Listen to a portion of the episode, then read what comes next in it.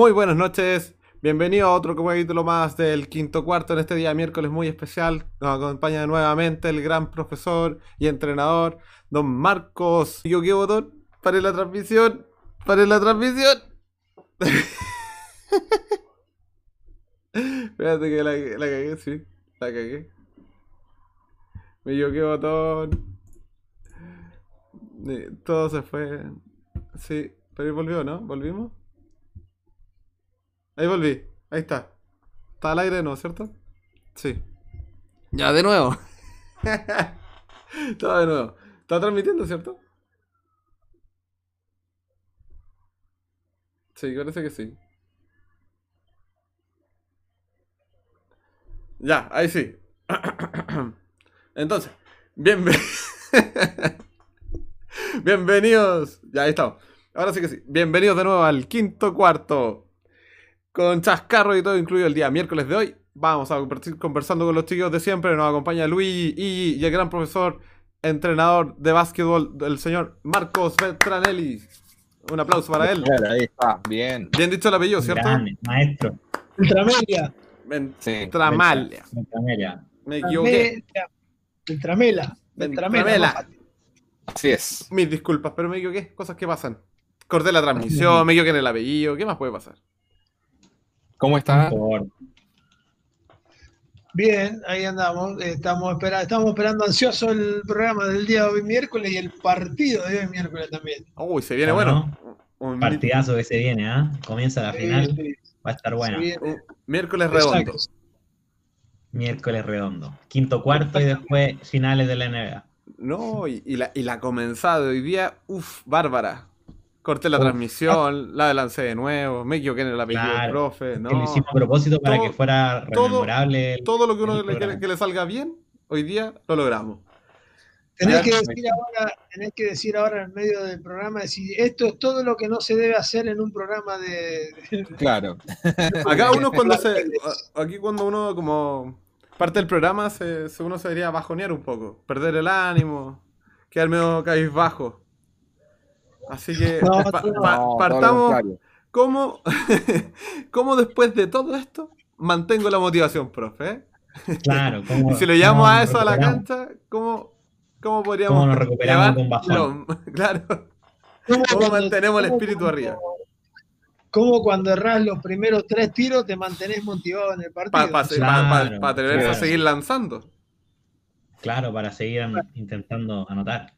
Sí, eh, eh, bueno, ahí eh, el, tema de la motivación es un mundo, digamos, eh, bastante intrigante, digamos, también, porque eh, no todos tienen, saben cómo motivarse o automotivarse, no, o sea, no, no tienen las herramientas de conocimiento. Entonces, es muy probable que eh, cosas que te han pasado en el pasado te influyan, digamos, y un poco de eso vamos a hablar Claro. hoy, el tema de cómo te influye la mente porque uno dice, sí, la mente influye, sí. En un partido de básquetbol, las herramientas mentales te influyen, te diría yo, en un 70-80%. En cualquier deporte, ¿sí? Mm. Y todo depende de, de cómo traes tu mente desde que eras chiquitito, digamos, desde que estabas hasta en la guata de tu mamá. Entonces, eh, bueno, ahí, ahí vamos a ir avanzando y hablando un poco de todo eso, ¿no? Sí, eh, eh, es divertido porque cuando uno... no- hay gente, realmente dicen que uno, hay gente que no nace muy motivada y hay gente que nace muy, muy, muy prendida y muy, muy llenos de ganas. Entonces, por ejemplo, hay, gente Sí. que con situaciones como la que me pasa a mí, que me pasó hace poquito, eh, son más cabizbajos, quedan como más... rete- rete- no se atreven después, pierden como que Claro. aumenta mucho más el temor. A, a intentarlo de nuevo, sobre todo. Bueno, por eso yo te decía, si vos eh, en tu infancia, que yo, tuviste eh, unos padres que realmente te motivaban, que, que como se llama, que te alentaban, que te decían, eh, aunque vos eh, fracases en algo, seguí adelante, lo vas a lograr, todo es posible, etcétera, etcétera, un montón de cosas que, que te, te- te ayudaban a, a seguir adelante. Obviamente cuando vos vayas a pararte en un tiro libre y falten tres segundos y tenés que meterlo los dos, va a ser diferente que un chico que eh, el papá le dijo, vos no servís para nada, no, eh, no ves que cambiás de profesión porque para esto no, no, no estás este, eh, capacitado, no lo vas a lograr, no podés, no sé, bueno, una serie de cosas que, que se pueden dar y bueno, y, y todo eso, todos, todos los seres humanos tenemos un programa mental y es así eh, que venimos desde chicos y tenemos el, el arma más importante eh, para bien o para mal eh, dentro nuestro que es el subconsciente, ¿sí? Claro. Y ahí es donde, donde empieza toda, todo el tema este, el tema, como decía vos, hay algunos que son más motivados, otros no, de acuerdo a lo que tengan Sí. en, su, en su mente, ¿sí? Y bueno, también tenemos diferentes formas de demostrar la motivación. Hay un montón de jugadores que, que vos lo ves en la cancha y decís, pero ¿cómo este jugador no se le mueve un pelo? ¿Sí? Y hay algunos que, que están eh, exacerbados y, y lo demuestran de otra manera, ¿sí? Entonces, vos, por ejemplo, lo ves a Hayward, eh, Howard de, Sí, Hayward, digo, el de los Boston Celtics, el blanco, sí. Hayward, sí. Y juega todos los partidos iguales. Claro, la Neta, misma cara siempre. uno, la misma cara siempre, ¿sí? Eh, que yo lo vea a Kemba Walker, que otro es más enérgico, lo demuestra de Claro. otra manera, qué sé yo. O sea, siempre también está el tema del carácter y la, y, y la personalidad de cada uno también. Personalidad. Ahora, cabe mencionar el jugador de Boston, eh, eh, jugador de Boston, eh, yo creo que también tuvo una motivación hace unos par de años por el tema de, eh, bueno, el- el- la lesión que tuvo grande en Claro. tema de una fractura expuesta. eh, y efectivamente eso también yo creo que influye mucho, bueno, eh, las vivencias que va viviendo uno, valga la redundancia en este caso, eh, durante su periodo, en este caso de vida, y efectivamente, o sea, va principalmente eh, a motivar un poco más, a mejorar la lesión, a volver a quizás ser mejor jugador como era antes, Claro. eso también influye bastante. Creo yo, Sí, un un- un- yo creo cuando, cuando uno se, claro, cuando uno se lesiona la mente se ve muy afectada, yo creo, no sé qué opina usted, profe, que el cuerpo se afecta tanto que llega a afectar la mente y después quizá aunque físicamente esté bien la lesión, no hay dolor, puede que mentalmente el jugador quede como medio trancado a no poder dar el 100% debido a que recuerda ese, ese trauma físico que le... No sé si se entiende. Sí, no, no, perfecto. Mirá, por eso hoy en día en toda recuperación a nivel profesional estamos hablando y, y también a nivel este, eh, amateur o, o de los chicos es importante el apoyo psicológico, ¿no? Digamos, Claro, clave. el psicólogo, el psicólogo deportivo también te ayuda a que vos no te recuperes solamente de una lesión eh, física, sino que, te, eh, que vaya acompañado de lo que hablamos Claro. hoy en- del, del programa, ¿eh? cuerpo, mente, corazón y espíritu. Cuerpo, el mente, cuerpo- corazón y El espíritu. cuerpo, vos te lesionás el cuerpo. El cuerpo se vas a un kinesiólogo, vas a un traumatólogo, lo que sea, y lo recuperás, ¿sí? Ahora, la recuperación mental, por eso está el apoyo psicólogo, del psicólogo deportivo. Después, corazón, el, el apoyo emocional de la familia, de, de los más cercanos, del entrenador, del equipo, etcétera, etcétera. Y obviamente lo, lo espiritual, digamos, que si vos tenés eh, alguna creencia, eh, también eh, te ayuda en eso. Entonces, Claro. el, hombre no es solamente cuerpo, no es solamente mente, eh, es un no. conjunto. Entonces, la motivación, en la conectado. motivación sucede lo mismo. Claro. Sí. Ahora, Es interesante como, dale. Sí, en base a eso, eh, ya entrando un poquito al tema, eh, según su experiencia, profesor, ¿motivación o automotivación, según lo que usted más o menos no, no, no explica? ¿Qué es, según para pregunta. usted es más importante, la motivación o la automotivación? Y primero, ¿qué va primero? Si va la motivación y después viene mi automotivación. Eh, yo creo que eh, lo para mí eh, es una opinión muy personal. Sí, sí, sí. sí. de acuerdo a lo que he leído y a lo que siente uno. Eh, eh, primero está la automotivación, Mm, porque después vamos a ver lo que es la motivación, ¿no? Si vos no tenés una motivación propia, digamos, que te mueve a hacer algo, por más que venga cualquiera y te ponga un videíto o, o te diga, dale, vamos, vamos, qué sé yo, si vos, si vos no querés eh, hacerlo o no, no tenés una motivación eh, intrínseca, digamos que es la automotivación, y es muy probable que no, no, no hagas lo que tenés que hacer, ¿sí? En cambio, si vos tenés un motivo, por eso de ahí viene la palabra motivación, ¿sí? Si querés, desglosamos la, la palabra motivación enseguida. Sí, por supuesto. La palabra motivación está dividida en dos palabras, ¿sí? Por un lado motivo y por otro lado acción, ¿sí? Acción. Ah. La palabra motivo eh, es la intención de una persona y es la razón que nos lleva a hacer algo, ¿sí? Claro. El, el motivo, ¿sí? Eh, y eh, la palabra acción es llevar a, a la práctica la intención de hacer algo, ¿sí? Llevar a la práctica ese propósito que tenés. Entonces, el motivo, si vos no tenés un motivo, no te vas a mover. Claro. ¿sí? En este momento hay un terremoto, ¿tá? es un motivo, ¿no es cierto? Sí, ¿Qué sí, hago? ¿Cuál es la acción? Salgo corriendo. Claro. Claro. Sí, se entiende. Depende, si ya vive en Chile, uno ya no corre mucho, la verdad. Claro, uno se acostumbra, depende del caso. claro. Depende de la intensidad del terremoto también. Gracias a Dios no, no he vivido ningún terremoto, algunos, algunos Sí. ambientes. Eh, entonces, este, el tema es que, que, eh, si uno no tiene un motivo, Sí. no se mueve. ¿sí? Claro, No se mueve. acuerdo. Y, y de- después eh, también está dentro de, de la palabra mm, motivo, viene, tiene su raíz en la palabra movere, que es del, del griego, creo que del griego, que quiere decir motor. Sí, motor. Motor. Porque Ah, es algo, la motivación es el, el motor que te impulsa a tomar tus decisiones. claro. Sí. ¿sí? Eh, la motivación te ayuda a luchar por ser mejor cada día, por la excelencia, te ayuda a establecerte metas, ¿sí? Eh, y a tomar riesgo, obviamente, porque el que dice el famoso dicho que no arriesga no gana, ¿sí? Eh, es cierto, sí. Entonces, eh, es, es bastante amplio el tema de la motivación, pero si no empieza de adentro para afuera, por más que venga Luigi en un partido, si yo no estoy motivado, porque tuve X problema, o no, Claro. no tengo ganas de jugar con el equipo X, eh, digamos, eh, me invitan a jugar, pero no tengo ganas de jugar y yo con semi-pro, porque son todos eh, amigos entre ellos, a mí no, ni me pescan, ponele.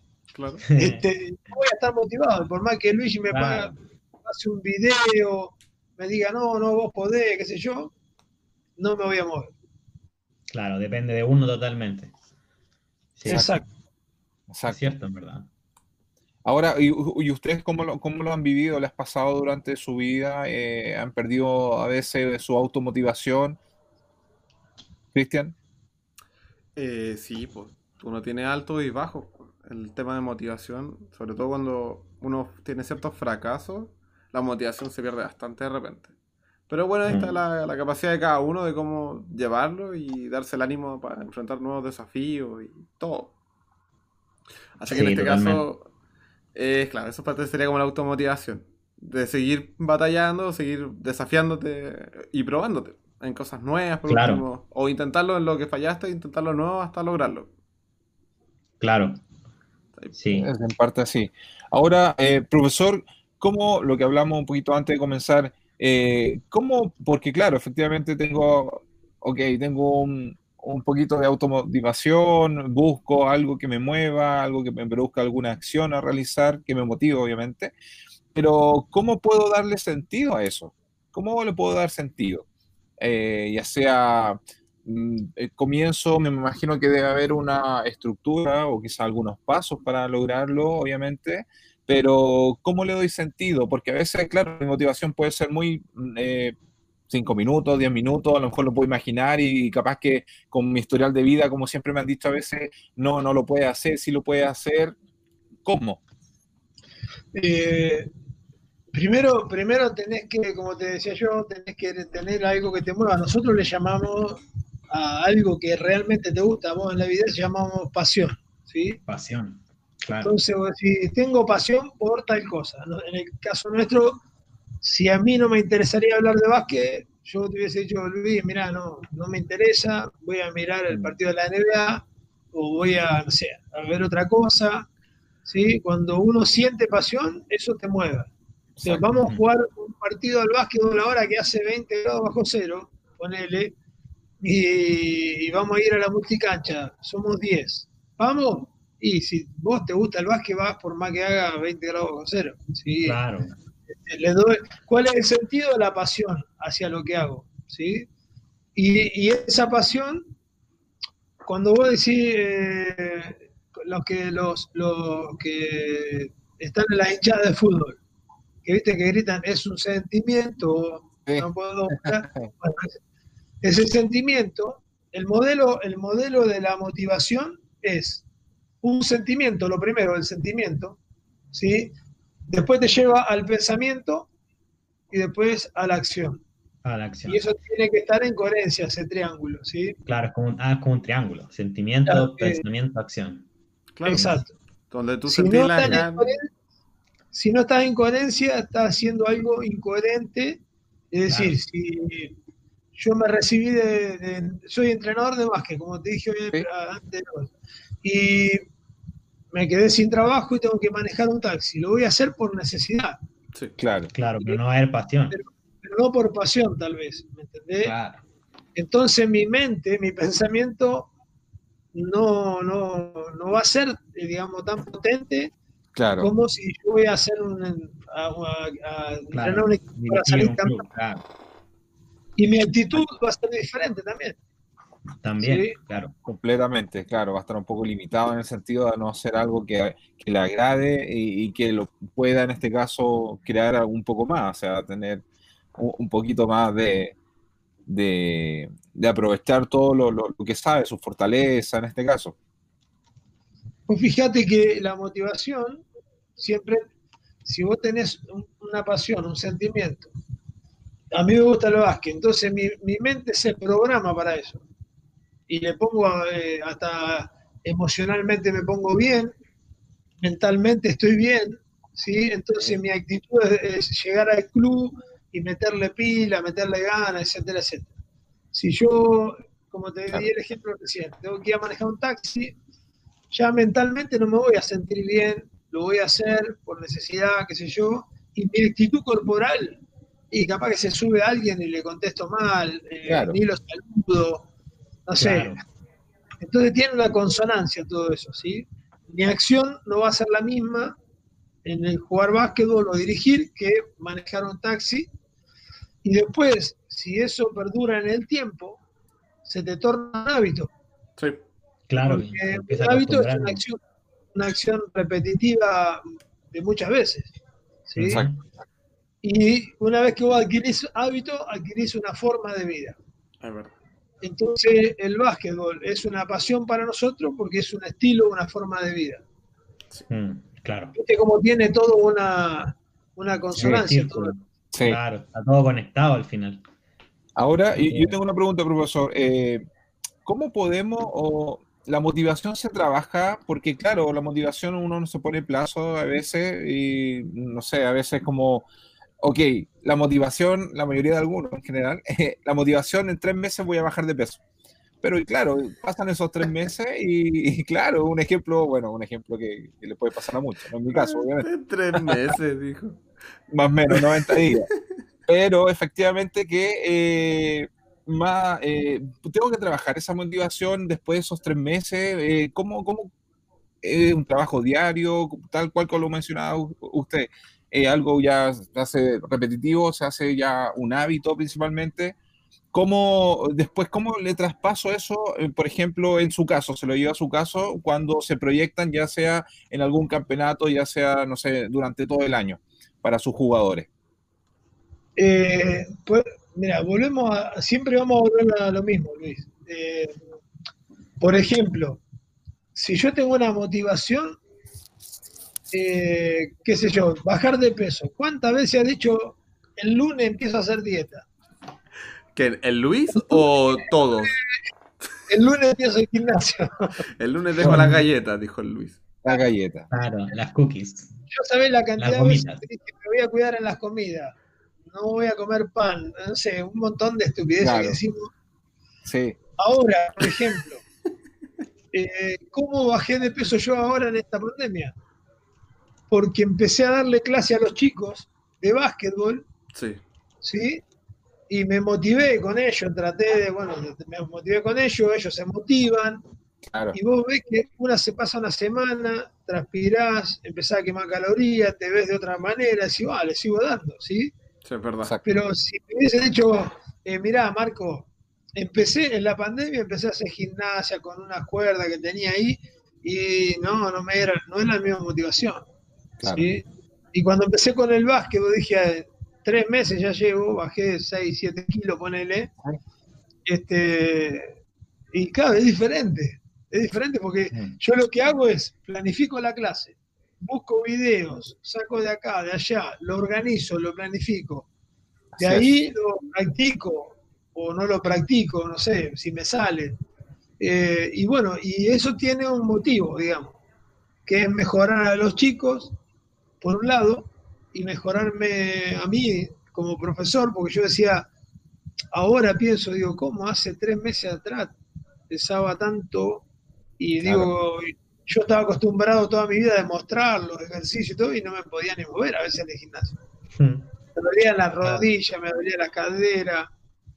Y bueno, eh, hoy es una motivación y estoy feliz y tengo otra actitud, entonces está en consonancia con lo que estábamos hablando. Buenísimo. Bien. Oye, eh, un paréntesis un poquito, voy a empezar a saludar un po- a las personas que nos han escrito bastante ya en el chat, que por ejemplo, bueno, Emerson nos está escribiendo, nos dice saludos chicos, cuántas bienvenidas, así que eh, también Diego nos dice saludos chicos, eh, Pili Guzmán también nos dice saludos. Hola, Pili, una amiga. Ah. sí. Eh, Tomás. Hidalgo también nos te dice hola, buenas noches. Eh, Fernando también está ahí eh, compartiendo tremendo. Vamos con todo el sábado. Recordando también que el día sábado tenemos una muy buena actividad a las cinco y media. Recordar, Con el. ¿Sí? no, eso, recordar que el sábado a las 5 y media de la tarde el profesor va a hacer su clase a través Sí, con nosotros, así que para que todo el mundo Sí. se pueda inscribir de forma gratuita y inscríbase, participe en la clase de entrenamiento de básquetbol un, con el profesor. claro, es un entrenamiento, una clase la dan los maestros. No, Nosotros eh, somos Eh, coach. es un Entrenamiento. entrenamiento dictado Claro. por el Ahora, profesor. Presente aquí con nosotros en el quinto cuarto. Eh, y, no, y de paso decimos que te- tener a mano ahí, qué sé yo, eh, eh, un cono, eh, por ejemplo, una banqueta o silla, eh, agüita, una toalla. ¿Un perfecto. balón? ¿Es con balón? ¿Con manejo de balón? Sí, obviamente. obviamente, Sí, con balón. Manejo de balón. Claro. No va a traer un balón de gas, eh, un balón de, de. Balón de básquetbol. En la medida que usted utilice. Se ocupa 6 o 7. Sí, va a estar ahí. Bien. Este, así que bueno, esa es una buena motivación. Sí. eh, Hemos recibido, eh, yo he recibido por Instagram ya varias, eh, algunas inscripciones también que nos han escrito, eh, que no están ligados en este caso al club. Hay eh, dos, tres personas en este caso que eh, nos han escrito y esta semana, o sea, hoy día en la mañana también escribieron y, y están ya inscritas. Así que aparte de los que ya nos hemos inscrito, y, y ahí va corriendo y aumentando un poquito más la lista. Así que súper bien, que, todos ah, motivados por el sábado. Todos anímense, inviten a sus amigos también a participar, a los que conozcan jueguen después, básquetbol, de después todos de- lados. después del sábado, después del sábado, ¿sí? el domingo se van a acordar todos de mí, no sé si bien o mal, pero algunos se se va van a sentir el entrenamiento, se va a sentir. algunos, algunos van a acordarse mal, si me duele todo, culpa. A- al, menos, al menos el sábado van a estar motivados. El domingo lo veremos. Claro. Después si la motivación El se sábado va a haber mantiene. motivación. El Eh, domingo hay ya, una ya cosa no sé si que está la otra palabra, porque nosotros hablamos de motivación Sí. y automotivación, pero también está por otro lado la desmotivación, ¿no es cierto? Sí. La desmotivación. Es verdad. Eh, eh, para lo que pase el sábado, ¿sí? Eh, ¿Cómo- cómo? Hay gente que hay gente que está desmotivada, que dice eh, que puede pensar, eh, porque la desmotivación es pensar que no somos, que somos, inca- que somos incapaces de lograr un resultado o de lograr algo. Claro. La Es el vuelvo a repetir, la desmotivación es pensar que somos incapaces de lograr un resultado o de lograr algo. alguno va a decir, no, pero yo capaz que me meto a la- al entrenamiento del profe Marco y no me sale este ejercicio, no me sale el otro, el drill, eh, qué sé yo cuánto. Un camino de miles, un camino de miles de millas comienza con un primer paso, ¿sí? Un primer paso. Sí. Eh, entonces, te vas a equivocar el primer día, bueno, te vas a equivocar. Después del sábado, según una palabra importante en la motivación, que es el entusiasmo, según el entusiasmo que tengan, podemos hablar de seguir hacia adelante con eso. ¿sí? De proyectarlo en el futuro. Claro. Eh, eh, ¿Sabés lo que significa la palabra entusiasmo? No, dígalo. No. Yo no la sabía también hasta, hasta hace unos años que la aprendí, ¿sí? La palabra entusiasmo viene del griego eh, in theo siasmus, que significa eh, Dios, eh, eh, como que Dios me mueve algo, Dios, teo, Sí. la parte tiasmo, el teo viene de teo, ¿sí? Sí. Como que, como que Dios te mueve, ese es el, el- Claro. el entusiasmo, ¿sí? Obviamente que hoy se utiliza, no se utiliza como algo de creyente en Dios o creyente, creyente No, en algo, claro, es como la, la energía, lo que, es lo que uno Claro, cree. la energía, final. la energía que te mueve. Y. Sí. Sí. Mucho. Así que si sale Claro. todo bien el sábado y el entusiasmo aumenta y, y estamos, digamos, llenos de motivación, vamos a proyectar más de una clase. Claro. Lo dijo, lo dijo Sí, recién el profe.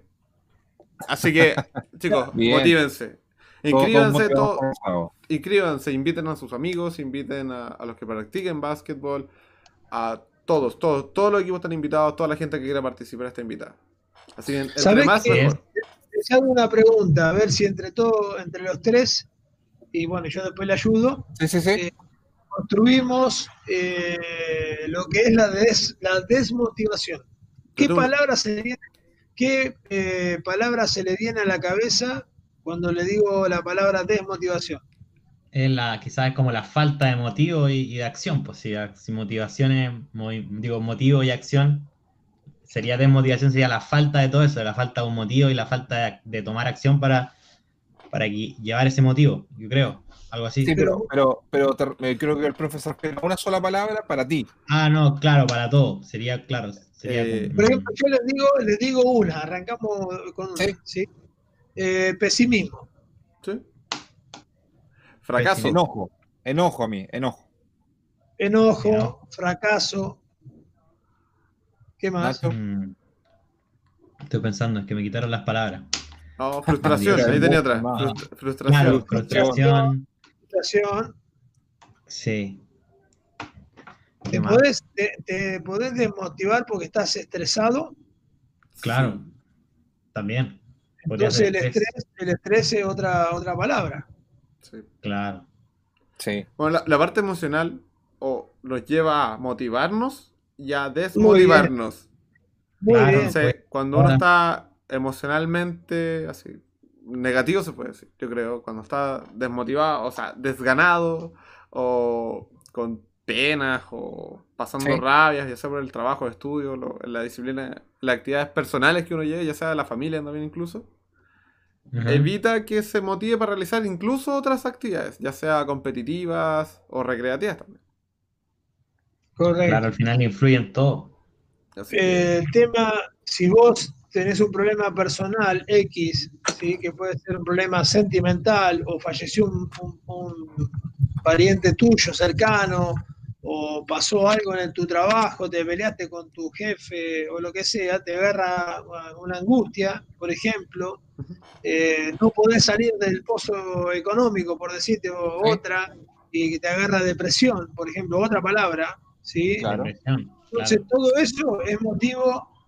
eh, tenía razón recién. eh, eh, se me fue el nombre de Cristian, no. Eh, Iggy, le dicen. Ignacio, Nacho. Sí, Iggy, Ignacio. Ignacio, Ignacio, o sí. Nacho, ahí está, ahí está más fácil. Eh, Nacho tenía razón, lo del motivo y de la acción.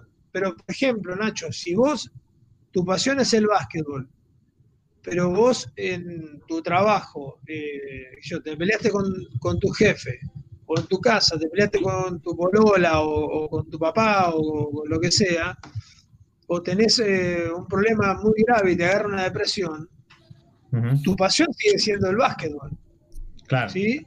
Pero acordate de las cuatro dimensiones del hombre. Mente, cuerpo, Sí, corazón y espíritu. Corazón y espíritu. Las cuatro no están en consonancia, ¿sí? Si vos emocionalmente no estás eh, bien, no tiene que ver nada que no te guste el básquet ni eso. Te sigue gustando, pero te afecta en la motivación, ¿sí? Claro, Eh, lo que es la sí. motivación.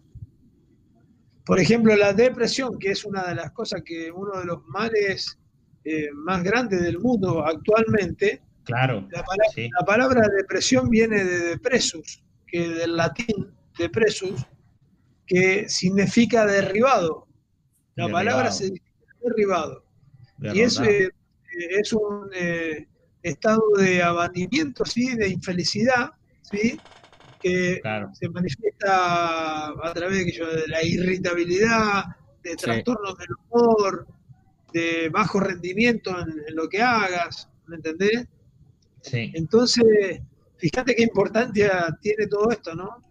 Realmente, realmente cuando uno está deprimido se- o con depresión se siente botado Claro. Al suelo, sí, porque pues, cuando uno realmente está motivado, uno se siente incluso que está más elevado, así más, uh, más prendido. Claro, hasta los momentos más como que uno no quiere estar en un lugar, igual se siente bien si uno está motivado en general, como que irra- irradias como una cierta energía positiva. Pero si estás deprimido, todo lo contrario, eso, es- como dice el profe, se va a todos los aspectos de la vida. Por más Sí. que uno le Mira. encante el básquet, si vaya a jugar desmotivado, va a haber algo malo ahí, no, no se va a poder desarrollar toda la pasión. Claro, genera una, una motivación negativa, como dicen ustedes, exacto. Y el tema, mirá, vos fíjate, el, el estrés, eh, eh, muchas veces dice, no, a mí me gusta estar todo el día activo. Yo- la hiperactividad también afecta eh, y está relacionada con el estrés. Sí. Claro, Y Sí, cuando, igual uno cuando no uno puede- está estresado, lo primero que te va a decir el entrenador te grita, si, eh, corran, eh, hagan esto, lo otro. Y si vos estás estresado, lo primero que decís, uh, este, que se calle la boca un rato, ¿sí? O empezás a hablar con tu compañero y decís, uy, que, y porque vos estás mal, Mm. ¿me ¿entendés? Porque vos estás mal, no el otro. Y lo que decía Nacho, que me hace mucho sentido, yo leí hace muchos años atrás eh, eh, un estudio, no, parece que no tuviera nada que ver con el básquet, pero tiene muchísimo que ver. El estudio de un doctor este, que se llama Masaru Emoto, que es un ingeniero japonés, Ese no es el de la- del agua, el del- ¿no? estudió el agua, exactamente, estudió el agua y dice que puso alrededor de, un- de una botella gente hablando palabras lindas, decía amor, te amo, qué linda eres, yo y cosas así. Eh, palabras como bien, bondad, verdad, ¿sí? que son potentes. Y eh, después hizo el mismo, la, la misma experiencia la hizo con música, como por ejemplo eh, música de Mozart, de Vivaldi, de la canción de John Lennon, Imagina, Sí. Cuando el agua esa la llevó a una temperatura X, que no recuerdo, eh, la congeló y estudió las partículas, las partículas eran hexágonos perfectos, ¿sí? Eran como hexágonos como este, diamante, eh, diamante, no sé si ejemplificarlo así, pero en- en- si ustedes buscan mensajes del agua en, en YouTube Sí. o en, en Coso, en Sí, Google aparecen las fotos. Eran Sí. como Ahora- copos de nieve, así como de... Sí, o sea, la, la- la forma, yo lo estoy indicando acá un poquito, que la forma del agua eh, es la- cristalizada como un reflejo y un mensaje al estado de ánimo de la misma. Eh, dio Claro. varias, obviamente, acciones positivas en base al mensaje del agua que dice efectivamente el libro. Bueno, y, y el, el otro tema es que cuando hizo lo contrario, gente diciendo malas palabras, malos Claro. pensamientos hacia el agua, pusieron música heavy metal, ponele. Sí. Eh, Las partículas eran todas como desintegradas, ¿sí? Y después se hizo la experiencia misma a distancia, con gente pensando a, a- a- a ese, eh, de ese tema, ¿no? De pensamientos buenos o malos. ¿A qué quiero llegar? Que el cuerpo humano es un 65%, 60%, 70%, no sé cuánto de Sí. agua. Agua. de agua. Si vos eh, tenés pesimismo, eh, pérdida de entusiasmo, angustia, estrés, eh, fracaso, todas esas palabras que nombramos recién, Sí. tu cuerpo, ¿sí? se enferma porque es psicosomático debido a eso. ¿Ustedes sabían que el- arriba del 80% de todas las de las enfermedades son psicosomáticas? Sí, eso es muy verdad. Sí, Sal- Salvo los envenenamientos o las intoxicaciones, después todo es psicosomático. Y Claro. la mejor farmacia del hombre la tenemos dentro del cuerpo. Sí. Ten- mismo. Tengo la imagen de la, de la forma del- de la forma del mensaje del agua. Del agua. No sé si están viendo en YouTube. ver. ¿Lo están viendo? Sí, voy a, yo lo voy a también, compartir ahí un va, va a poco. aparecer, eh, eh, va a aparecer, va a aparecer así, exacta- Denle exactamente. un par de ahí. segundos y ustedes lo van a poder ver en pantalla. Sí. Eso del experimento del agua refleja. porque eh, yo, bueno, que trabajo coaching con personas, eh, en, Sí. en más de una charla les digo esto, y hay personas que, que tienen diferentes problemas, ¿no? Eh, y cuando toman conciencia de que si, si sus pensamientos son negativos, este, van a tener, el, el cuerpo va a tener un reflejo en el cuerpo eh, de ese pensamiento negativo, empiezan a tomar conciencia y automáticamente cambia todo, en vos, cambia todo. Claro. Sí, es como de cierta forma el, lenguaje crea la realidad y al final, pues lo que nosotros decimos, lo que pensamos, crea como nuestra, nuestra realidad por lo menos y también afecta a los demás totalmente. Completamente Sí, de acuerdo. Sí, Bueno, en la imagen que se mostraba, claro, Sí. mostraba la partícula y perfecta y mostraba la otra deshecha en este caso. Sí. Sí. Sí. Así que. increíble. Y en la gente Y pasa eso lo lo mismo. tenemos en el cuerpo, ¿cachai? Tenemos eso en el cuerpo en cierta Sí. forma, entonces 70% reaccionamos de la de misma agua. forma, relacionamos de la misma forma, sea que nos dice, nos insulta en la calle o el, contrario, nos trata bien, nuestro cuerpo reacciona en cierta forma parecido a, a esa agua. Lo que Eso más lo que contiene. hacer el experimento, entiendo. Lo que más contiene el cuerpo es agua. Totalmente. Así que. Entonces, por eso nos Pasa lo más o menos parecido el- las palabras y todo.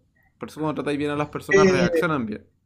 Otro, otro Sí, consejo que le voy a dar, otro consejo que le voy a dar, que es el tema de que una persona, ¿cuántos pensamientos le parece que tienen por día una persona? Yo creo que ¿Cuánto? son Miles. miles. Wow. Miles de Pero pensamientos. miles, miles cuánto, Unos 7000, 10000 o más. siete Unos mil, pensamientos por día, yo creo que pensamientos, yo creo que unos 3.000, 3.000, 4.000, 4.000, 3.000, 4.000. Nacho, Yo, oh, no sé ya, démosle 10.000. echémosle, La- echémosle. yo no- O No podría ser 100, pero- que no sé, que depende de la persona, pero tiene que Se lleva un la subasta. Un millón de personas, de pensamientos. se quedaron los tres totalmente cortos. Eh, Corto. Tenemos aproximadamente, según algunos estudios, 60.000 pensamientos diarios. 60.000 pensamientos. Yo iba a decir 100.000 casi. Luis estaba Claro. pensando De los poco. cuales, escúchame, pensando poco. cuales, de los cuales el 70% son negativos. Uf. Wow. ¿Sí? Claro. Bien. Eh, esos esos eh, pensamientos nos impiden o nos permiten alcanzar nuestro, nuestras metas. Sí, es Si tu, si tu 70% de esos pensamientos son negativos, ¿la vas a alcanzar o no, Luis?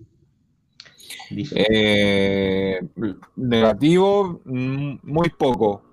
Positivo, lo más probable que sí, trabajamos para eso. Entonces, Pa- ¿qué pasa- hay que cambiar?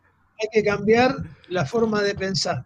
¿sí? De pensar, claro. Eh, El doctor, el doctor Wayne Dyer dice que cuando uno cambia la forma de ver las cosas, las Sí. cosas que uno ve cambian de forma. ¿sí? Sí. Tenemos que tratar de cambiar la forma de ver la vida, digamos. de- de- El de- tema, eh, el tema, disculpe, profe, el, el- tema es que eh, para llegar a esto a veces eh, llegamos y eh, nos damos cuenta muy tarde en la vida. Ese es el tema, yo creo. Porque, claro, a medida que vamos sumando años y todo, nos damos cuenta de eso, pero muy tarde, creo yo. Y eso, bueno, parte también, no, bueno, porque no nos enseñan tampoco, no hay tampoco, desde chicos no nos indican este tipo de cosas. Segundo, porque eh, algunos también no le dan la importancia principalmente, o lo mencionan, pero no le dan la importancia, no le dan el enfoque correcto, Eh, por tercero, por los profesionales también a lo mejor que son un poco muy pocos y, estas cosas que realmente a veces se, valora bastante y, lo y lo valoramos, como digo, muy tarde en la vida. Lo, que pasa, yo eh, te entiendo lo que decís vos, pero te hago una retroalimentación a eso, ¿sí? Eh, nunca es tarde en la vida. No, ah, no, no, nunca es tarde, ¿sí? Eh, capaz que ahora no estamos hablando de básquetbol, pero todo esto te sirve a vos para saber cómo actuar con tus pensamientos en una cancha de básquet. Recién Ignacio me decía, viene uno, me empuja, me habla, me dice cosas para que me enoje, eh, no sé, me quiere sacar el partido.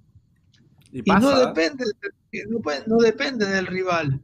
Exacto. Claro, depende, de uno. Salvo que venga uno y me pega un combo bien pegado en, la cara y, bueno, eso ya es culpa del rival ya. Pero, pero eso creo yo que depende de la reacción. Te bajás del auto, chocaste con uno, Ayer le contaba a una chica, si vos chocás en el auto, se baja, se bajan los dos enojados y terminan. El eh, de cómo se bajaron. ¿Sí? Si se baja uno y, te dice, eh, pero vos no sé qué, y vos le decís, tenés razón. Ya no puede pelear el tipo, porque para pelear claro. necesitas dos. Tenés razón, me equivoqué. Es difícil porque hay que entrenar la mente y si uno es medio polvorita, ¿viste? Eh, es complicado. ¿sí? Claro.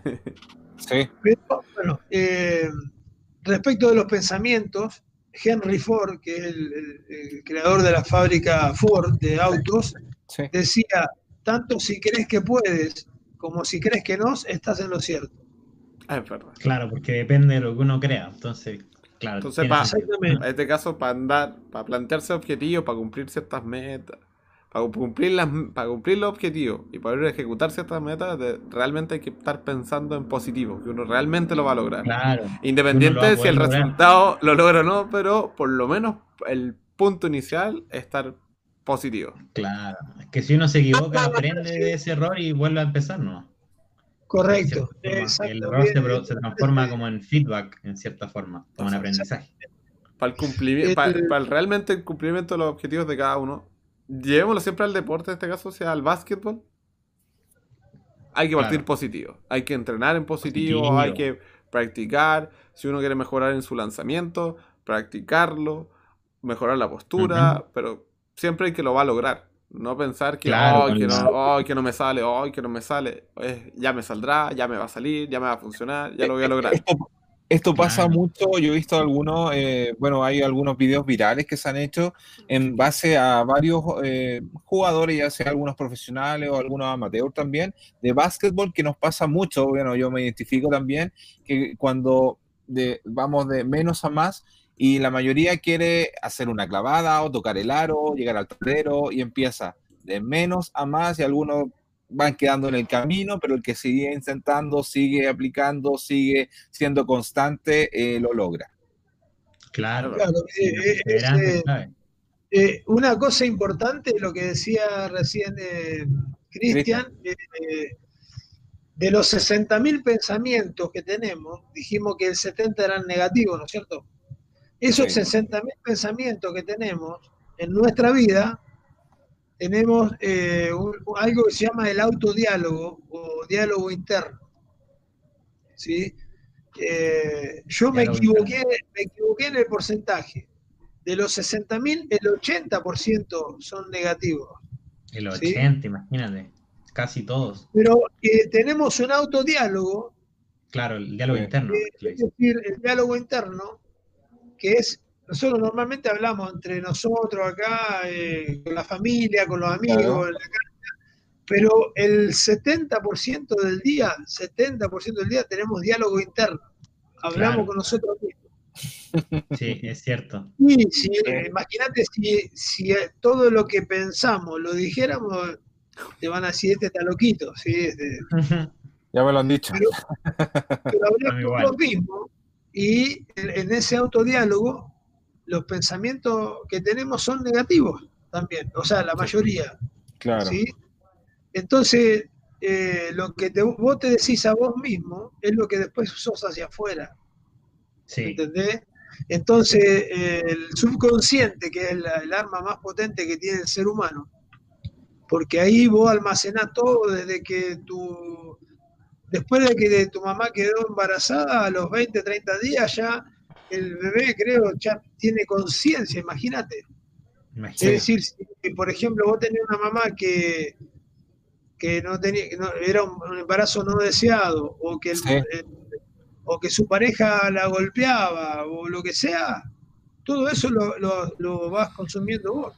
Y hay Claro, estudios que indican efectivamente lo que usted menciona, que durante el primer año de vida, en este caso, ya sea, bueno, de- del ser humano, el bebé en general, va en ese año, más o menos, eh, va eh, formando su conducta, su personalidad en los próximos, en los próximos años, pero ya Claro. una conducta en caso de que, no sé, le dice, lo tratan mal, no puede hacer esto, no camine, no te ensucies, no, ya va con una, eh, inconscientemente, no, no puedo, no puedo, lo va limitando.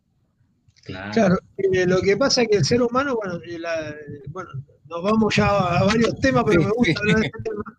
Eh, la, la mente del ser humano es eh, un 10% consciente y un 90-95% inconsciente. Si yo te pregunto, Nacho, eh, ¿cuántas veces pestañeaste? ¿Cómo está tu corazón?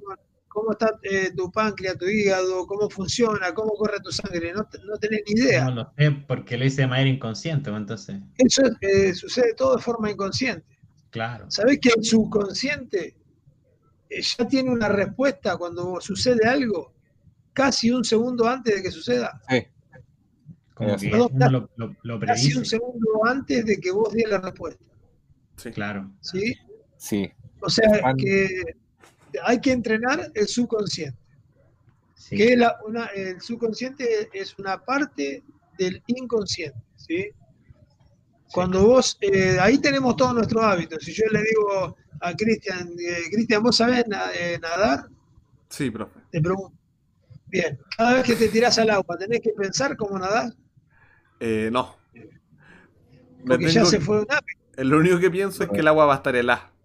Y me cuesta un mundo tirarme, pero nadar cero problema. sí, Bien, Cero entonces problema, vos tenés, chiquitito. eh, sí. lo mismo sucede con andar en bicicleta, lavarte los dientes Todo. y un millón de hábitos que tenemos. Bueno, en muchas Cuando disciplinas Cuando vos adquirís el movimiento de lanzamiento, ya no lo Sí. piensa uno, lo hace por reflejo, es como conducir autos, lo mismo. le decía el otro día a los Claro. chicos, eh, hablábamos de el mejor tirador para mí acá en Chile, que es Evandro Arteaga. Sí, Eh, yo le decía, Evandro Arteaga es un inconsciente. Y los chicos me miraban como diciendo, pero profe, ¿cómo? No, no, ¿Cómo lo trata? ¿Cómo lo trata así? Claro, Claro, ¿cómo le dice eso? Bueno. es que él cuando agarra la pelota, bueno, cuando agarra la pelota, eh, no piensa. no, no, lo hace inconsciente. Actúa. Catch and Sí. shoot. Bueno, porque tiene, claro, imagínate Hero, el, el de, los- Hero. De Miami. Claro. ¿Pensás que piensa cuando cómo agarra la pelota? No, lo tiene asimilado eso, ¿sí? El Claro. cuerpo ya lo tiene absorbido. El cuerpo, por eso dice memoria muscular.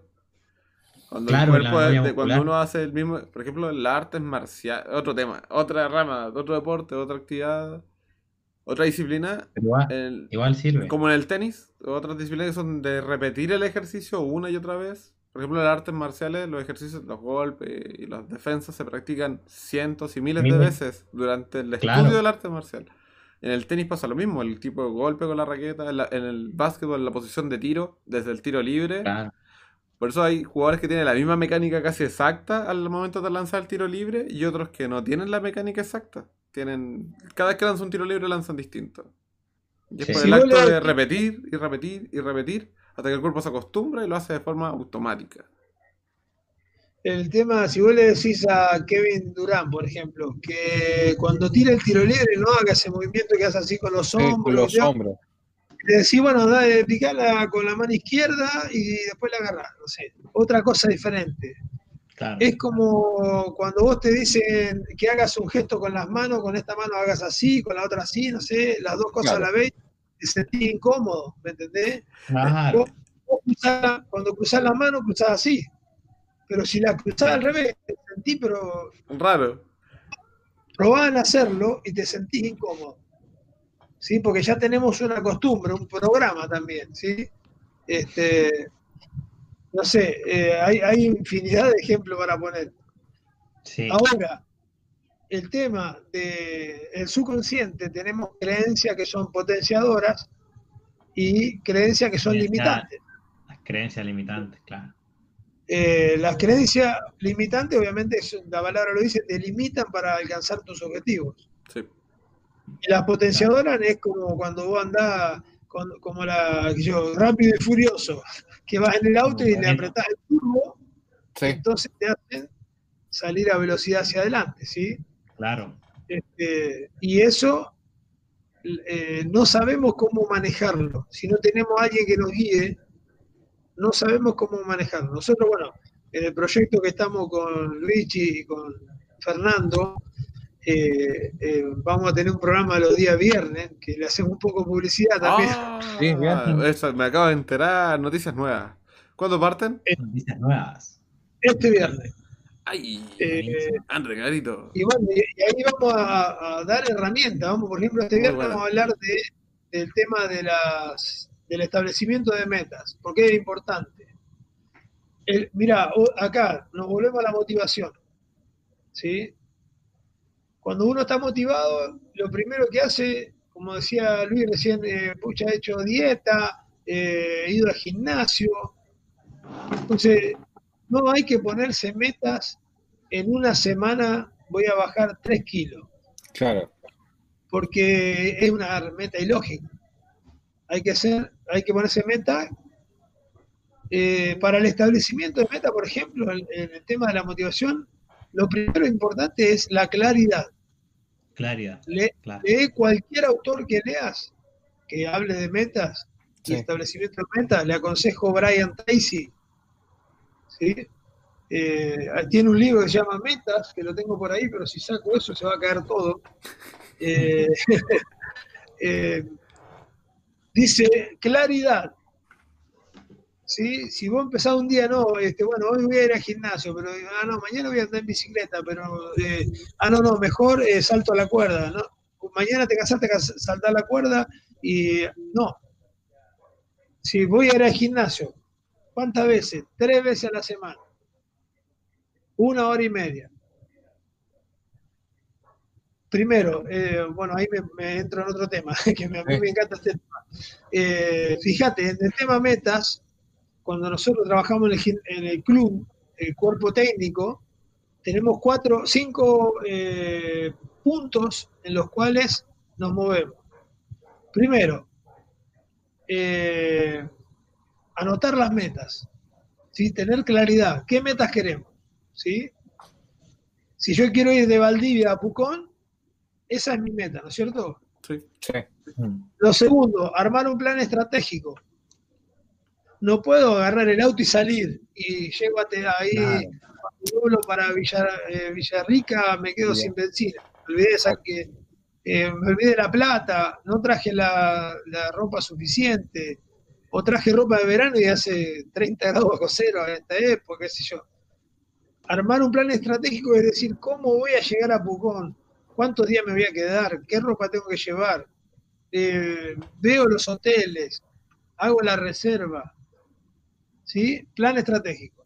El tercero, importantísimo, rodearse de la gente adecuada. Claro.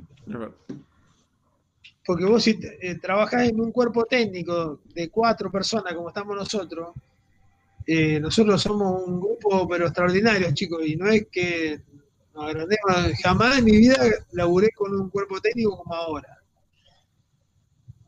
Y si vos tendrías uno que, siempre busca el conflicto, y, o estamos en desacuerdo, pero no buscando el conflicto, sino que tratando de ponernos de acuerdo. Entonces, rodearse de la gente adecuada. El cuarto es ponerse en acción. ¿sí? Ponerse en Y el Claro. quinto, una vez que te pusiste en acción, trabajar con pasión. Esos son los cinco puntos que tenemos nosotros en el club como cuerpo técnico. En el, en el campo de tiro, antes, cuando fusilaban a alguien, no existe más eso, Ah, por Este, suerte. Por suerte, sí. Por suerte. No sé, no sé si existirá en algún lado, ¿no? Pero, pero decían, decían tres palabras. ¿Se acuerdan qué palabra? Preparen, apunten, fuego. Ah, Bien, Sí, exactamente. Eh, llevémoslo al deporte. prepararse. Si Claro, vos no estás preparado, te pasa la oportunidad y perdiste el, el tren, ¿sí? claro. Apuntar, saber hacia dónde se dirige esa flecha. Porque si vos cambiás de objetivo, cambiás de objetivo, cambiás de objetivo a cada rato, Claro. estar apuntándole y que el, el blanco se te mueva a cada rato. Sí. ¿sí? Y fuego es la acción. Y estamos hablando de lo mismo que estábamos Exacto. hablando anteriormente. Mm. Así que, bueno, ¿tienen alguna pero otra pregunta para el tema de la, de la motivación? Eh, sé, yo, mira, ¿tienen alguna acá, acá, acá en los comentarios, Fernando nos hace una pregunta ligado a, bueno, básquetbol también en tema de motivación, de lo que estamos hablando. Eh, nos comenta qué juego, qué jugadores de Liga Nacional o de NBA en general, o algún deportista, yo, yo amplío un poquito la pregunta, reflejan una alta motivación para cada uno de ustedes, los que estamos acá. ¿Quién empieza? Cristian, Ya, yo, ya, Cristian, dale. Ah, eh, a mí me sorprendió el de cuando vi los clips de no te Denver. escuchamos. ¿Aló? ¿Aló? ¿Aló? Ahí sí, sí, Ahí ahí te Eh, escuchamos. Sí, era dar sido usted. El, el- cuando vi los clips de Denver, el, ¿cómo se llama el grandote de Denver? Soy tan malo para los nombres. Nicola, Nicola Jokic. ¿Cómo grita? Jokic. ¿Cómo anima al equipo? ¿Cómo apoya desde dentro y fuera de la cancha? Como jugador, porque ni siquiera Claro. es entrenador, es un jugador más. Y eso, Sí, eso yo lo encuentro increíble. Porque más que ser bueno para el básquetbol, es bueno fuera de la cancha y dentro de la cancha, ni siquiera, neta- no necesariamente jugando. Sí. Claro. Y eso yo lo valoro un montón. A ti, Sí, Nacho. totalmente. Yo hablando de, de la NBA igual en esta, los dos que llegaron a la final, para mí tanto LeBron James de los Lakers como Jimmy Butler de Miami tienen una motivación que yo la encuentro como sin precedentes en la cancha, aparte tienen como una energía que, que la contagian al equipo y al tener esa garra para jugar todos esos partidos y seguir con esa misma mentalidad encerrado aparte en un, en un complejo, en la burbuja, eso demuestra una motivación que al final es una pasión que, que los mueve a, a todos ellos y lo doy como referente a ellos porque yo creo que todos los integrantes de, de esos equipos tienen que tener la motivación muy alta para, para haber llegado ahí. Sí.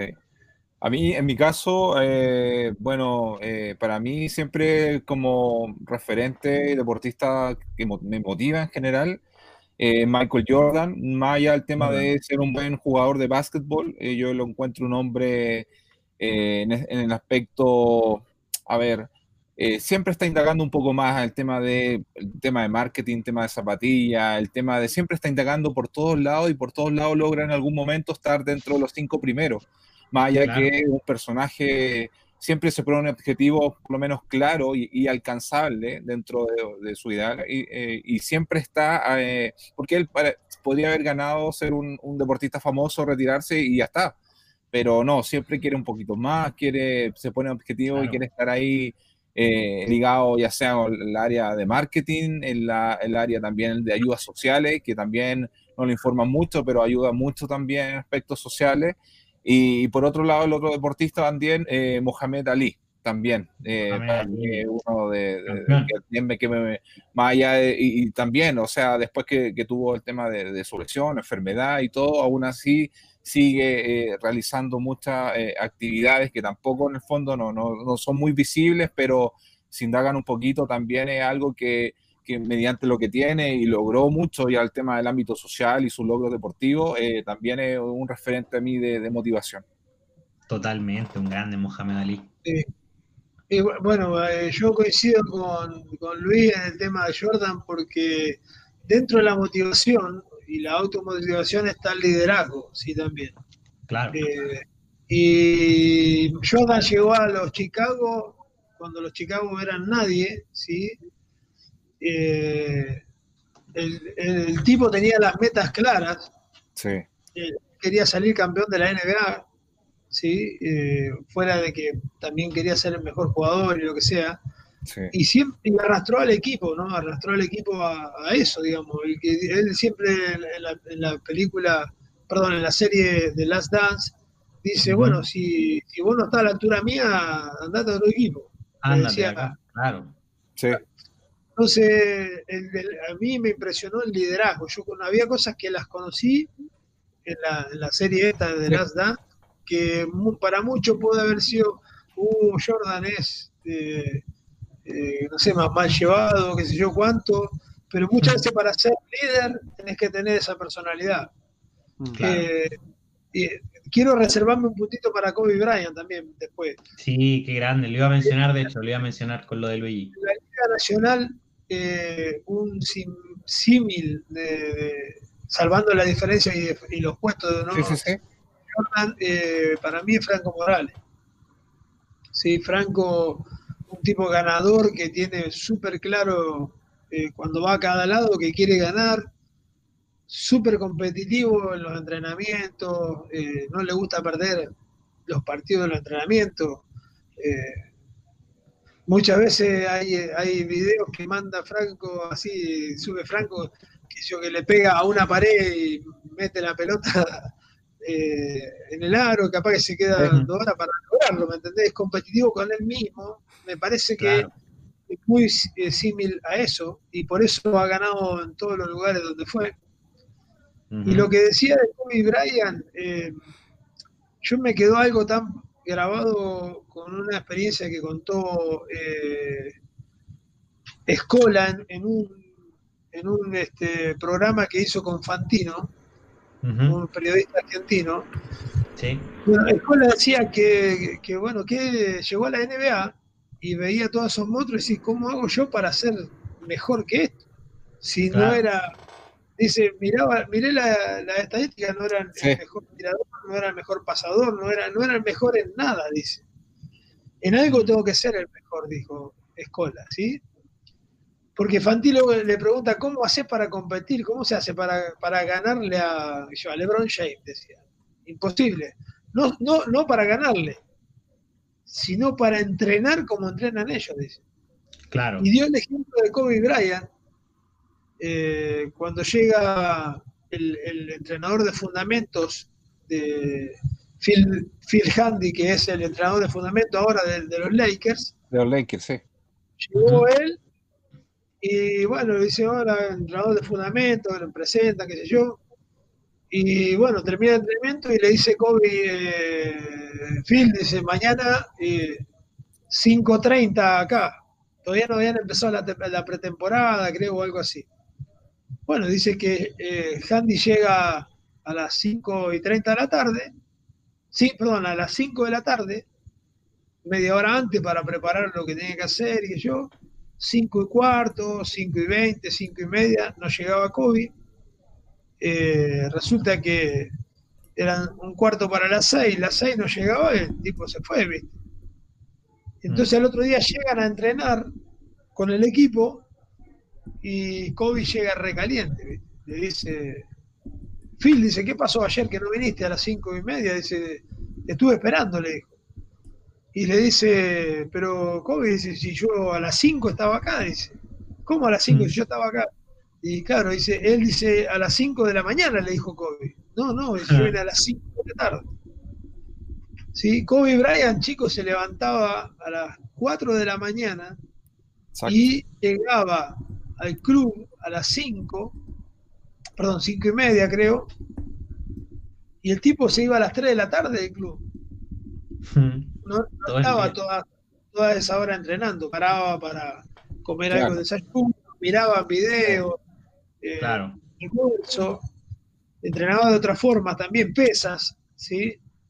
Pero dice que era, eh, es inigualable, inigualable entrenar como, como Kobe Bryant, ¿sí? La ética de trabajo es. Entonces, ¿por qué decimos por qué Kobe hacía los mismos movimientos que Jordan? Por lo que hablamos recién, porque lo repetía, lo repetía, lo repetía, lo repetía, hasta que lo adquiría. Aparte de ser un fenómeno.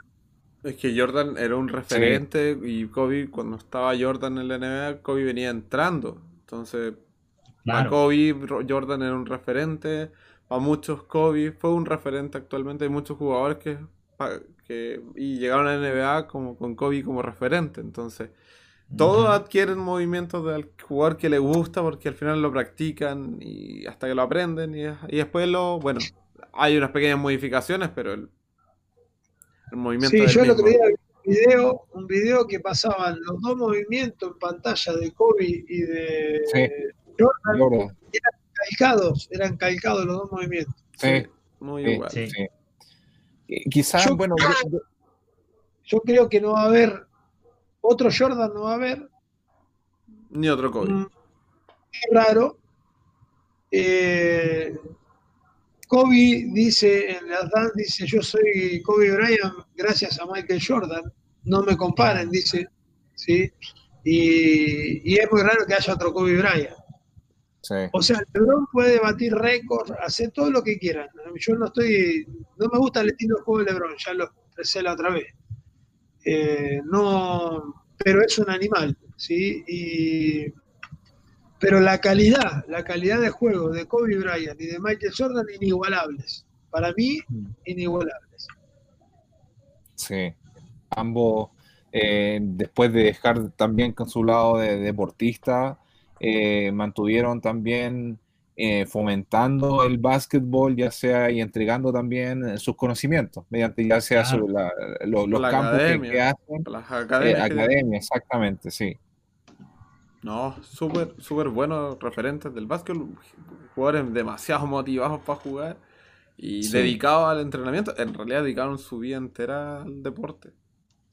Igual te digo Claro. que nosotros no conocemos ni el, el 5% de lo que hacen los jugadores de la NBA en Fuera la- pretemporada. Les digo, Fuera de la cancha. Claro, claro. Ahora, ahora que hay redes sociales, los mismos jugadores se, Se se puede graban ver, claro. entrenando, hacen como unos pequeños clips de sus entrenamientos, pero entrenan muestran durísimo. Porque es, por la cantidad de partidos que en temporadas regulares tiene la NBA, los jugadores en pura su entrenamiento fuerte, lo que es físico, es pretemporada. Después no tienen más entrenamiento casi físico y el resto es puro mantención de básquetbol, más que nada. El tres entrenamiento partidos por semana, o más dos, tres partidos por semana o más, cuatro veces. no alcanzan, Sí. no, no logran tener entrenamiento físico como lo tienen en pretemporada. O sea, en pretemporada tienen que llegar macizo o si no, Sí. después ya no, no lo van a lograr. Prof- profesor, pero una, una pregunta. Usted que lleva, bueno, hartos años acá eh, en, eh, en Chile y también con su experiencia en Argentina, acá en, Sudamérica principalmente y acá en Chile, eh, ¿ha ido aumentando el tema de, de motivación? De, ha, visto evolución en temas de, de un desarrollo en temas de entrenamiento, de, de formación? Sí, sí, notablemente. Sí, ya ahora los jugadores se preocupan mucho más por su físico. Eh, vuelvo a poner el caso de, de Franco. La liga pasada, no, la anterior, Sí, eh, vos lo veías y Sí. tenía, un, tenía un físico y la liga esta era otro jugador. ¿sí? Eh, fíjate, no, Eh, siempre ponemos el ejemplo de Campaso, cuando estaba en la selección de Argentina, en un entrenamiento o después de un partido, no, después de un entrenamiento, Campaso saca la camiseta y ve, estaba eh, Ginóbili ahí, y bueno, debería tener algún rollito Fran- Campaso, y Ginóbili le dijo así como molestándolo, dijo, eh, no sabía que permitían gorditos en la selección, algo así le dijo. Y, y bueno, y Campaso dice que tomó conciencia de eso y eh, te- lo cuenta él, ¿eh? llegó a la casa, Así es. abrió, abrió la heladera, la el freezer, Sí, bueno, y botó todo lo que no. Todo lo que no le servía lo tiró a la basura. Pero Sí. sí, Claro. hay otro, hay otro que habla también de la dieta que tuvo y cómo se alimentaba y todo el plan de salud que incluso se apretó, mejoró su rendimiento físico, bajó La sus dieta niveles de grasa, liberó, aumentó, bajó sus niveles de grasa, todo y le cambió todo. Corre más, se mueve más, está con mucho más energía y dejó de comer comida. El- la dieta Busquet, que es el, el- que yo el, nut- el nutricionista creo que era del, del Real Madrid, Ahí, y ahí- toda la selección argentina la, la hizo, siguió lo mismo, porque eh, la hizo el, el- creo que es un primo de Manu Ginóbili, fue, eh, que no sé si es kinesiólogo que hizo, le hizo una dieta y la empezaron a seguir todo lo de la selección argentina, ¿sí? Y, por ejemplo, lo que hacen es, ellos eh, se llama ayuno, como un ayuno intermitente. Sí, claro, no desayunan.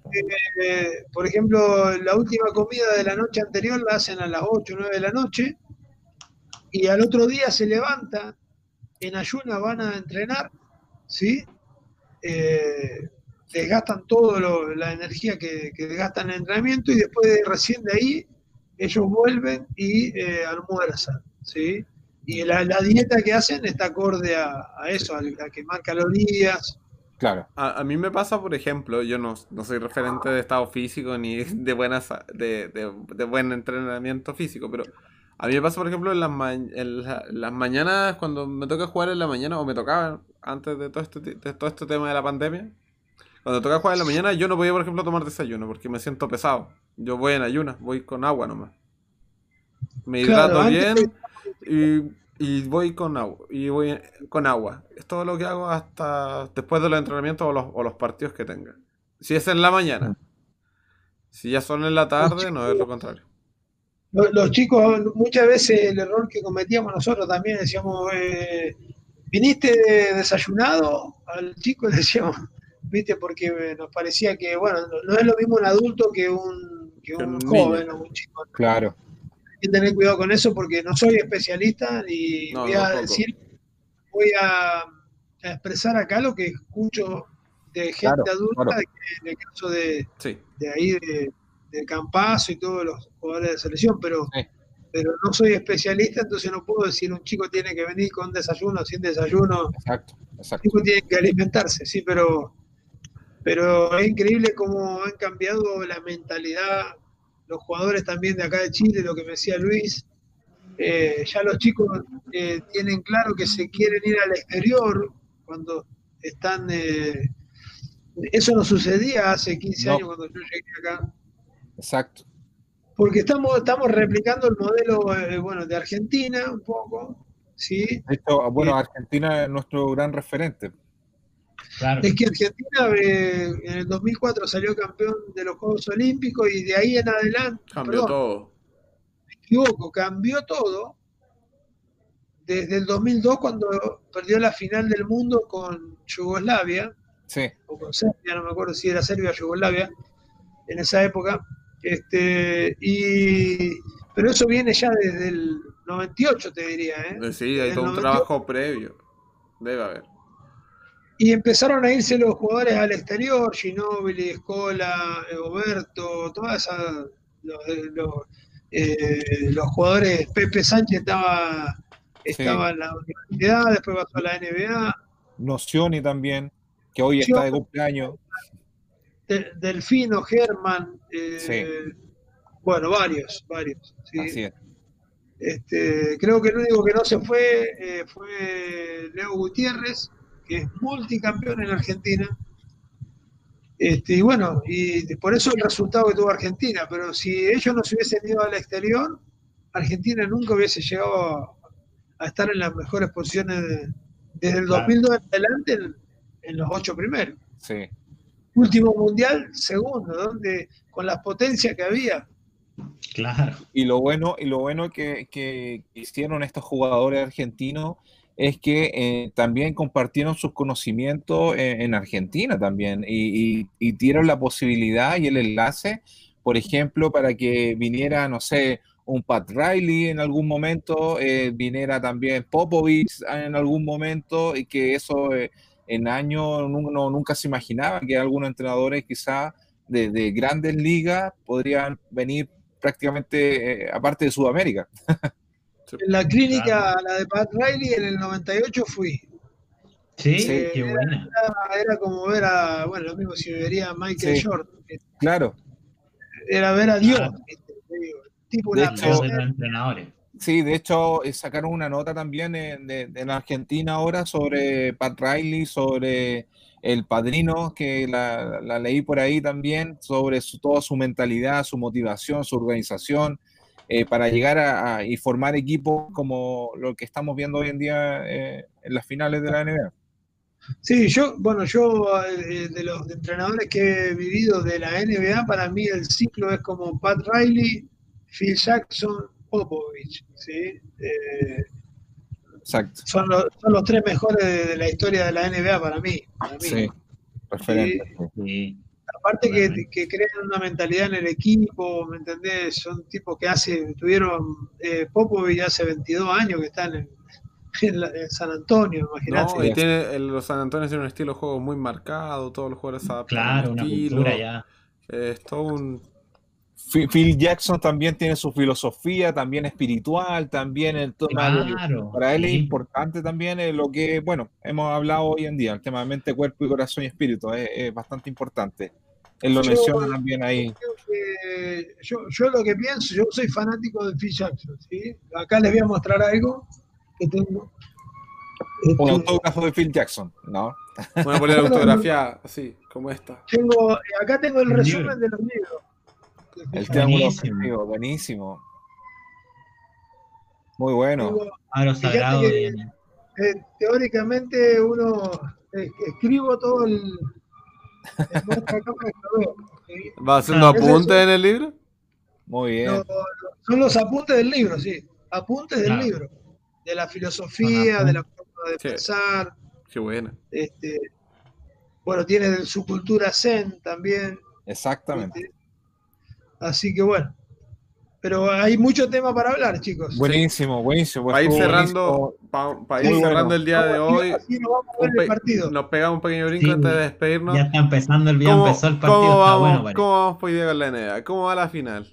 ¿Que se la Sí, quieren jugar como desde ahora espera o esperamos el resultado del primer partido que, está por- va- que empezó recién? Pero que, que nos dé su, su, su opinión el profe. pues, ¿Qué Pronóstico, opina? ¿Qué espera? profe. ¿Qué espera de la, de la serie? Pronóstico. Primer. Los, primer- de los Eh, primeros tres partidos. ¿Qué esperan?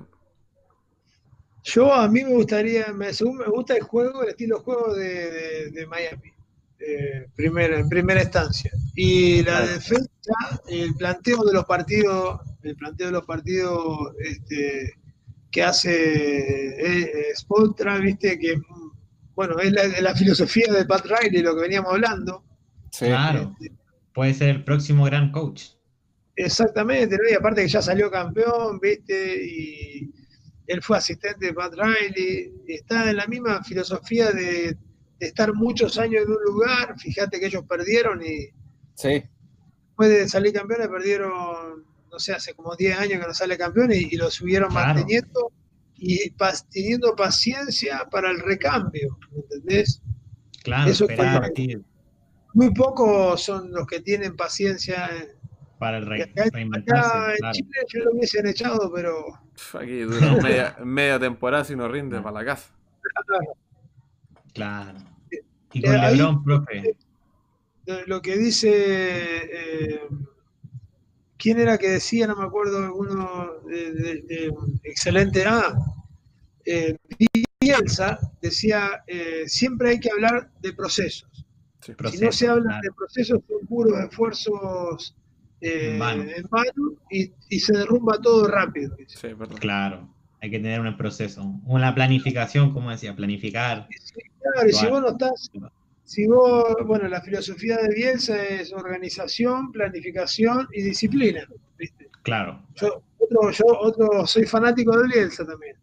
Buenísimo. No, aquí lo- en Bie- Bielsa fue un impacto acá en la selección chilena, fue un cambio rotundo. Después hay una era antes de Bielsa, yo creo que después de Bielsa. Pre-Bielsa y post-Bielsa. Claro, sí me Después de acuerdo, Bielsa, cuando era bueno, Cambió toda la mentalidad en varias. Bueno, y, y de hecho, eh, ahora, como bueno, está, él está en, en, en Inglaterra, si me equivoco, sí, en, en- en la liga. Y algunos, algunos entrenadores también eh, lo valoran, la gran mayoría de, de los equipos de allá valoran mucho el trabajo que hace él. Y de hecho, algunos han ido a, a- a ver más o menos, eh, como por decirlo, algunas a- asesorías para que él les comente. Y él es súper sencillo, súper humilde, súper.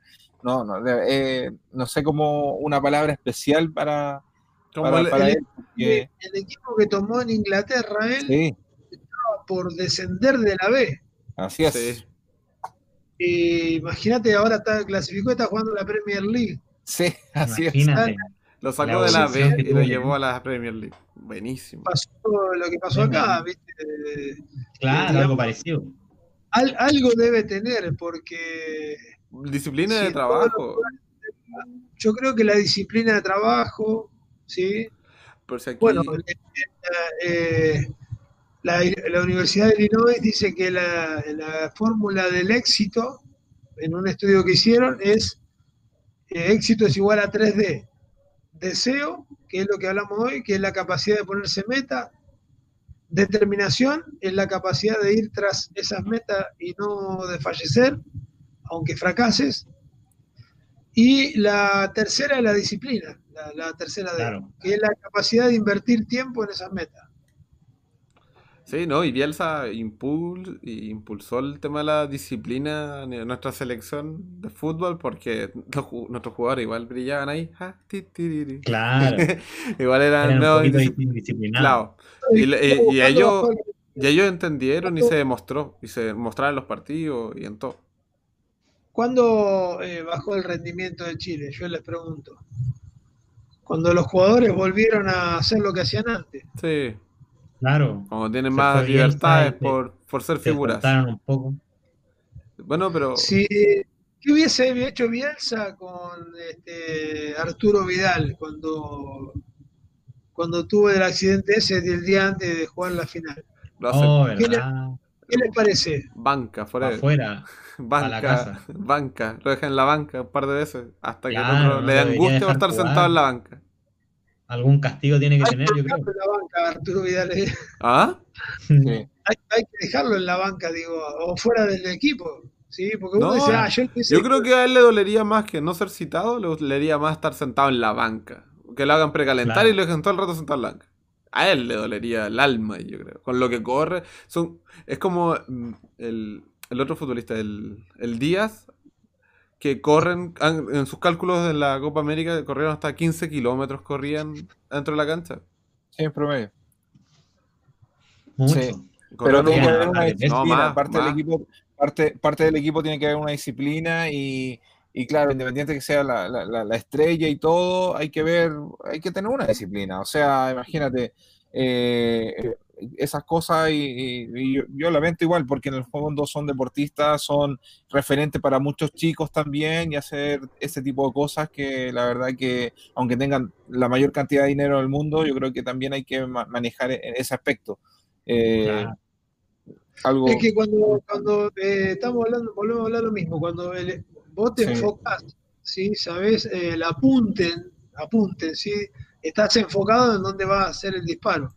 Cuando vos te enfocás, es lo que le pasó a Chile, va derechito a- al blanco. Ah, sí. Cuando te desenfocás, eh, Vidal empezó a hacer la estupidez esa de salir, que no sé qué.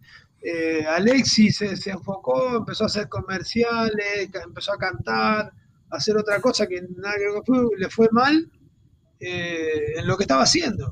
Sí, Bueno, y, y varios también, varios. Medel también tuvo un accidente por andar también eh, lo mismo. Eh, bueno, ahí podemos dar muchos nombres más, así que Bueno, el- uno, de los, uno de los buenos jugadores que tuvimos que en un, el, el- nuestro 10, el mago Valdivia, por desenfocado, después cuando se retractó y entrenó de verdad y se preparó de todo, no lo reincorporaron, como debería haber sido. Bueno. Claro. Pero bueno, está. Buenísimo, buenísimo. Profesor, agradecido de su tiempo. Muy buena, buena, buena conversación el día de hoy. La verdad que eh, nos dejó muy, muy motivado y con mucha automotivación para, para estos días. Así es. Ahora, Ahora el sábado.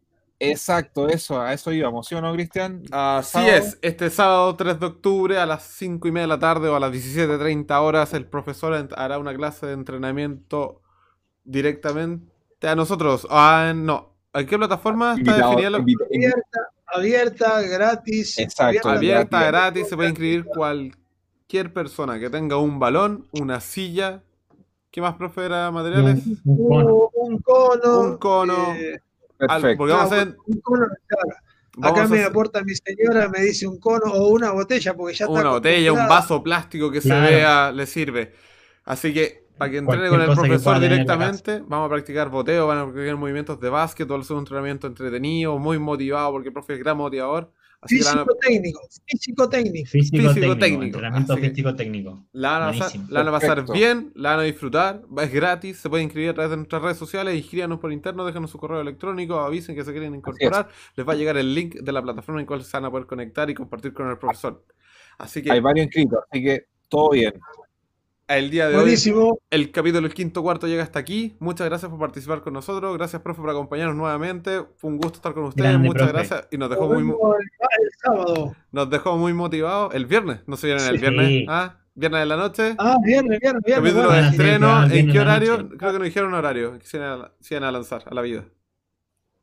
Ahí lo vamos a promocionar en las redes sociales. Sí, eh, Ah, ya, ahí. Ya, horario por confirmar, les van a avisar, les va a llegar Eso. los mensajitos. Ya, Chicos, vean, vean el partido, está bueno. inscríbanse en el, en el entrenamiento del día sábado, disfruten, muchas gracias por estar con nosotros, gracias por compartir, que estén muy bien, nos vemos el próximo miércoles, adiós, esto es el quinto cuarto. Abrazo, chicos. Chao, chao.